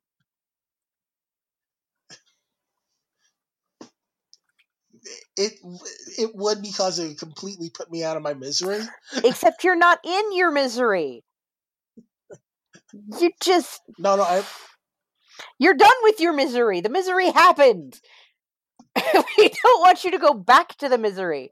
That's why we would come and fight you, but not kill you, because we want you to get past it and that is a really fascinating thing about you. Is But anyway, I I think, and you can tell me if this is fair, you're a little afraid of really being happy because you've never been it before. I mean, have you? We started. This I was happy then. Were you? Yes. Were you really? It, the first four years, yes. That's the issue. I don't have anything else that makes me think happy until I go there and I can't have that anymore. Because that's you know here. Drink some, drink some antifreeze. It'll, because that's kind of where you're at with that. Antifreeze, a little bit, put you in a fun place, or like a little cough syrup and gin. And see, that's that's even the worst thing. That'll put you All in right, a place, ha- but too much of that'll fucking kill you, real fast. See, see, that's the, that's another funny thing. Is like any, I'm uh, I'm not even sure that medication works for me because anything that's supposed to put me in some type of even remotely altered state or make me like even medically feel better, like I'm talking about pot here, doesn't work at all. Well, that's that's your that's your neurochemistry. It it's fine. Um, I'm pretty sure that with between my caffeine habit and my uh, medical grade meth habit, um, also known as Adderall, good Coke would put me to sleep. I'd just be like, I feel so fucking normal. I'm gonna take a nap because I don't need to waste any energy on anything now. I'm either gonna do all the fucking things or sleep. You know, maybe I should try Uh, Coke. let's not try Coke. let's stick with the I medical mean, uh, because we can't be sure it's medically it's medically pure. Stick with the medical mm. meth. Take the Adderall. It's safer. It's been lab created and it's pure. It's fine. Adderall, honestly, because uh, when I when I did take Adderall on the regular basis for two months, I didn't feel anything different. You don't, except maybe not hungry. Um, from my experience with it, you don't feel anything different. Things are just easier. The one thing I noticed, and I don't know if this is part of what drove you away from it again, is I got fucking irritated by everything. Everything.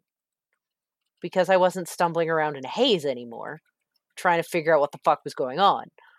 I could pay attention to stuff.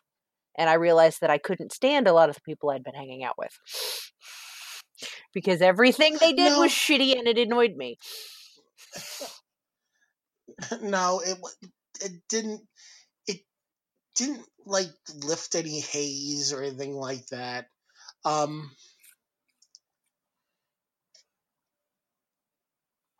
I still retained hyper focus. Well, yeah, I, I still have that too.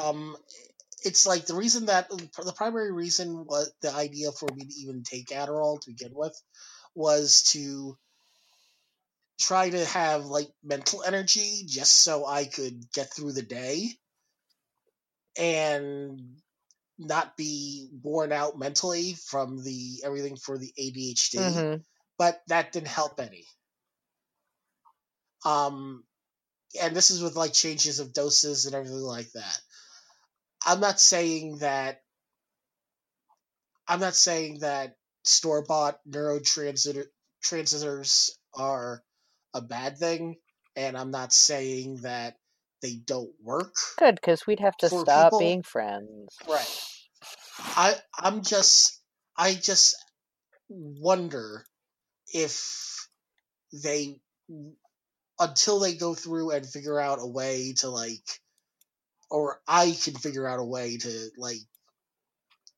make sure I have something every day that they work for me because you just is that like a walk around in a haze, but some days I can just like sit in survival, so to speak. Everything is just so overwhelming all the fucking time. Because So basically, it's just that I just think that because there's so far it's like with the drugs that many of the drugs that I had tried, I had some type of reaction to, Mhm. which basically is like, nope, don't take that anymore. It's not gonna work for you. Um, uh, like for example, when I tried like some anti-anxiety, some other things like Prozac, uh, Zoloft, things like that. I got extremely jittery, hmm like bad jitters. So and it's like it wasn't like just the first dose. Your body starts getting used to it. It's like, yeah, I can I can't function jittery. Um, the only thing that remotely even seemed to do anything was Wellbutrin, and after a while, even when I was taking it, it felt like nothing was happening, and I was started get I got to the point of the Wellbutrin is like, we can't give you more of this because that's when it starts getting to toxic levels. Mhm. I have this feeling that when it comes down to like medications and things like that, my body just gets used to it and just starts absorbing it and like putting it away for later. Mhm. Instead of actually using it at the Mm. time. Which is why I think that I have perfectly fine, even though I'm an overweight bastard, I have perfectly fine blood pressure, perfectly fine everything else. Let's take all the good shit and save it for later when we need it.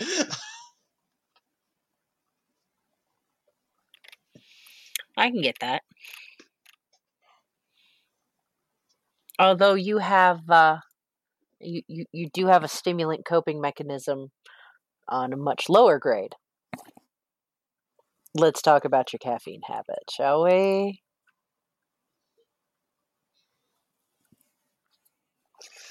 I want to say it's not really a habit. Can you go without it? I have. Has how's your life? It doesn't seem to make any change. That you observe. You're with you all day. All day, all night, all the fucking time. It's really hard, I've noticed, to observe yourself unless you get into the practice of it.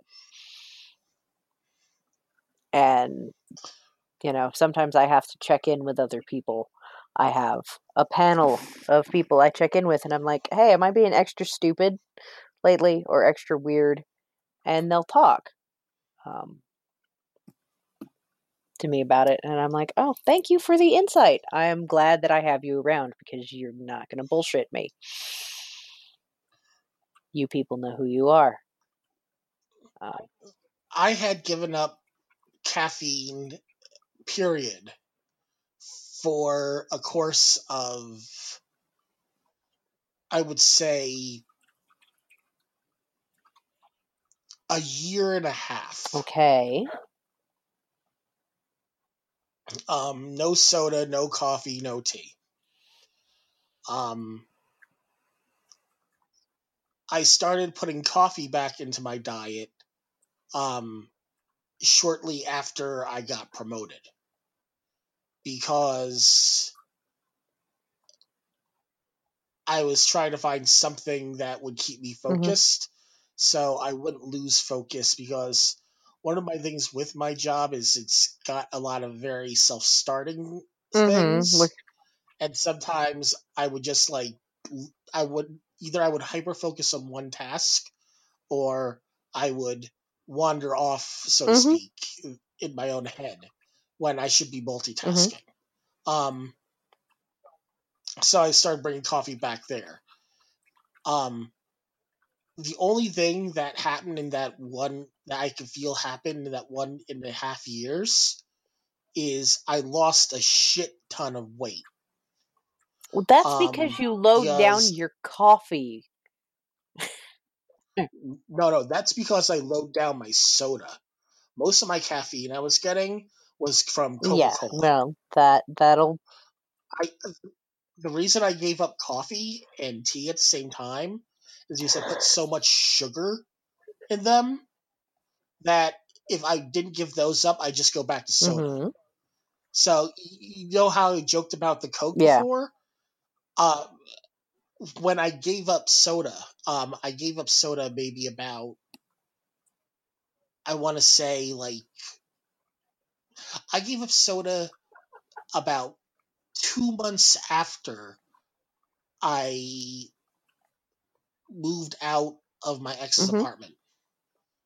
Um, for about a month and a half, I was basically having what was described by my therapist as heroin addict equivalent withdrawal sym- symptoms. Sugar's a hell of a drug. Um, yep. Um, and my running joke was, why did I give up soda? Soda never gave up me. um, because at the times, literally the only pleasure in my day was opening a new Coke and drinking it. See, that's that's not a good relationship to have with food. It isn't. I got to the point that when I actually put on a 2XL shirt and I took a picture of it, I was like, that can't be me. Because I actually like look good. I will I would occasionally I I went through and I showed that picture to my team a couple months ago and they're like, "Holy shit, Bill was skinny." um I'm like, "No, it's good angles just like people do on Instagram." um but uh I regained all of that in the past year. Um and that's basically because of needing something to even remotely keep me going while I'm at work. Well, if you could drink black coffee like a grown ass adult, you wouldn't have put all that weight back on. Shaming you. I'm Yeah, I'm being an well, elitist I- coffee bitch and shaming you. Deal with it. I I, I know I know Deal you are. I, and I understand that. I understand that people like your hot bean juice, um, but I drink so much sugar in my stuff that it isn't working. It isn't healthy Um, for you. You've negated the health benefits of coffee. Four cups of coffee a day have been proven to be good for you and to help your brain, except you ruin them with five pounds of sugar. What I was getting ready to say is that I'm trying an alternative for at least while I'm Mhm. at work um, of the matcha tea, which has a good amount of caffeine, and I can drink without any added sugar. I'm very proud of you for making this decision. I try not to be super overly effusively positive about your life at you in public, mostly because I know that you'll flail about it. But um, I'm trying to do that more often. How's it working? Um, basically, I realized that um, the lobby of Big T has made me buy something that I really didn't need um, to actually make this said tea. Um, so, other than that, it's okay, I think. Um, it's still a work in progress, but I haven't really gone to Dunks except for like once in the past uh, week or so since I got my recent powders.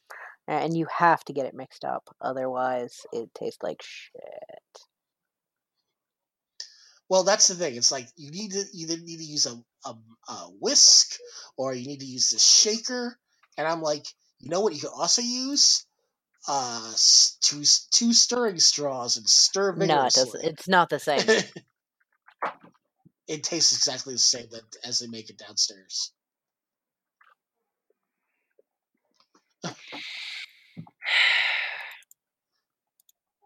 For what they make downstairs, because I drink it every time, every once in a while when I want something a little bit sweet, I'll get the matcha lemonade from downstairs. but the way that they make the tea with, with the shaker and everything like that, and the matcha, I when I make it with just vigorously stirring with the two stirs, it tastes exactly the same.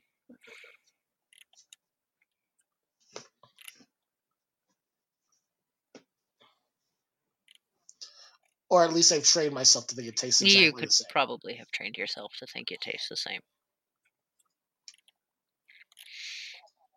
But I'm not adding sugar. That's is part. that I, I understand that's the critical part. There's a lot of teas you could drink that don't require sugar as well.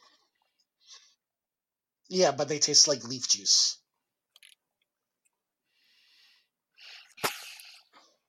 The face that I'm making, I just. Why am I friends with you? She asked her.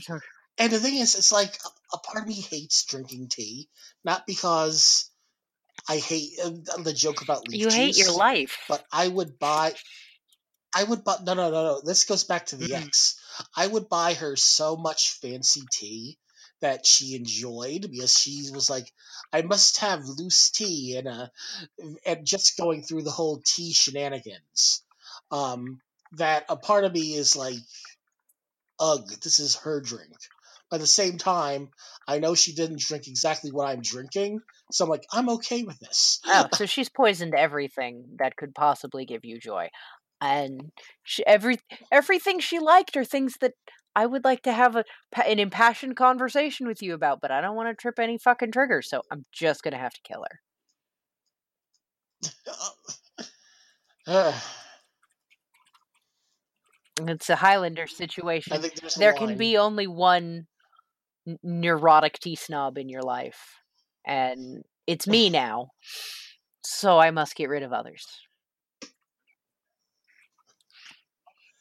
a a friend of mine had posted something about why would somebody have multiple tea kettles on multiple floors and they didn't understand it and i explained exactly why and i said but i don't drink tea my ex did and they're like oh crap i'm sorry for bringing it up Well, I have an electric kettle.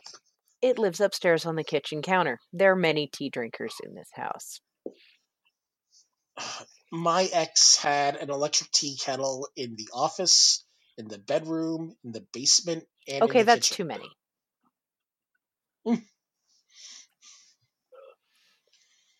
Because that's not honoring the tea. Oh, she had a regular kettle down in the kitchen too. The only reason that she only used the electric tea kettle in the, was in the morning when she was in a really big rush to get to work. I use the electric kettle for even making coffee. I don't it's not the electric kettle. That's the problem here. It's the not giving the tea its own place and allowing the ritual of making the cup of tea to happen. Oh, she had she had the tea's own place in the bedroom, the tea's own place in the office, the tea's own place in the kitchen, the tea's own place in the basement. She had like a, a way to get it squared away properly in each of these rooms. She was a fanatic. Eh, she's she joined a cult.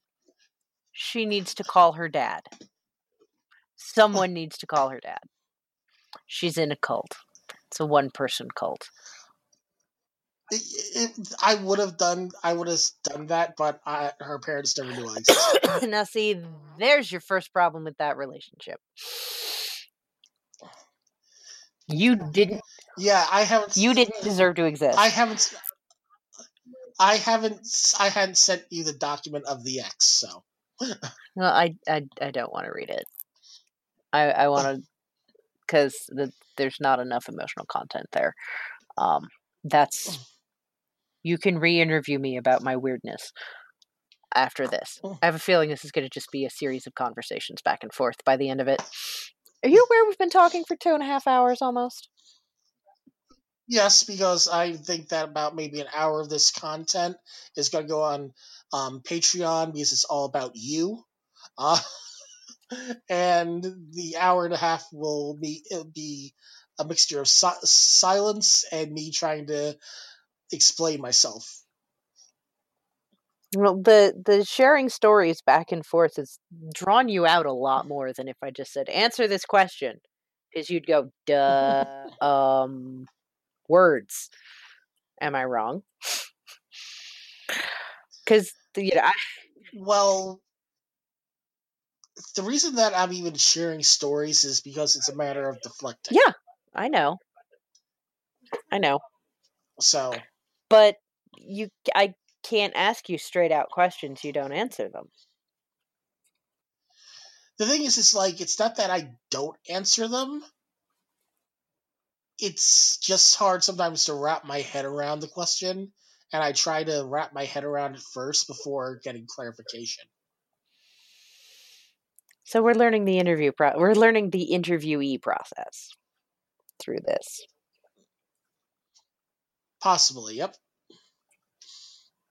So it's not a complete wasted two and a half hours of time. Which is good. At least you've got an hour and a half of content and a couple of fun outtakes. Um, but just Is there anything else that you want to know before we try to wrap up? oh yes, but we should try to wrap up. Um, I can always interrogate you sideways later. You've told me, oh, you've told a lot of interesting things, whether you realize it or not. Um, and I think that's the interesting thing about talk. Anytime I talk to you, um, I learn more, and it gives an insight into you that I wouldn't otherwise get in this format. Um, like I could have asked you a bunch of questions about LARP, but why? That's just gonna both. That's just gonna rile us both up and make us both uncomfortable. Asking you about books is somewhere we can meet. That's comfortable for us. Well, see, it's like asking me about LARP. It's less about would be less about making me feel uncomfortable on my side. It's it it's more the fact that I'm to the point that I feel like LARP is something I used to do Mm-hmm. because which is making me cons- really seriously re- making sure I really consider my membership when it's due. I haven't LARPed in like a year and a half. Like actually truly went to a LARP to LARP. So what's the point of me giving twenty dollars for something I'm not doing anymore? And that you know that's a perfectly valid thing. Um, yeah. I'm at a different point with it, and I don't want to be there again for the second time in 24 hours. Um, Right. Let's not Yeah, go there then. which is why I kind of it. Mm. It's not a mm. relevant point of conversation for us anymore. Mm, but it's one of those things where yeah it's like what a-